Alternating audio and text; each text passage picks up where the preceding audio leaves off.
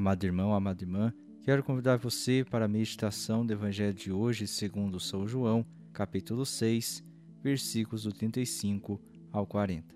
No Evangelho de hoje, Jesus continua a falar à multidão que o tinha reencontrado em Cafarnaum. Eles que viram Jesus realizar o sinal do pão e que ouviram Jesus dizendo que ele é o pão da vida e quem vem a ele, este não terá mais fome e quem nele crer, não terá mais sede. No entanto, mesmo eles vendo Jesus e os sinais que ele realizava, ainda não acreditavam em Jesus. E Jesus não desiste da multidão, continua a insistir com eles e lhes diz: Todo aquele que o Pai me dá virá a mim, e quem vem a mim, eu não lançarei fora. Ouvir a Jesus equivale a crer. Jesus continua a insistir com a multidão e continua a insistir também conosco. Ele que desceu do céu para nos salvar de nossos pecados e nos libertar da morte, e aquele que crê em Jesus alcança o perdão dos pecados e tem a vida eterna. A ressurreição final que Cristo vem nos falar neste Evangelho é a plenitude da vida que ele nos dá.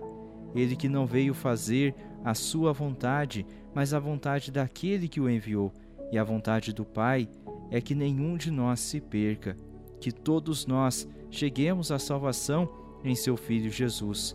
O Pai que sempre insistiu em salvar o seu povo e continua a insistir em nossa salvação.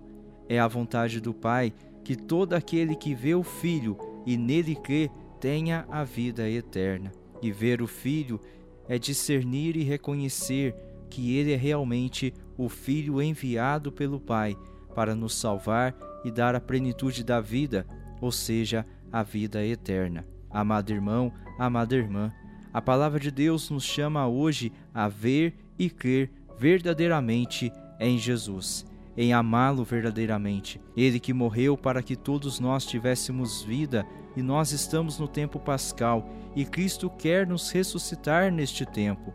Ele quer a minha e a sua salvação. Ele não rejeita nenhum de nós, ele não rejeita nenhum daquele que se aproxima dele, que quer vida. Portanto, abandonemos os nossos vícios, abandonemos as nossas vontades e nossos pecados e voltemos para o nosso Senhor, que tem vida em plenitude para todos nós. E este é o desejo de Deus para nós, que todos nós permaneçamos nele, pois somente unidos a ele que nós teremos a vida eterna. Que Deus abençoe você.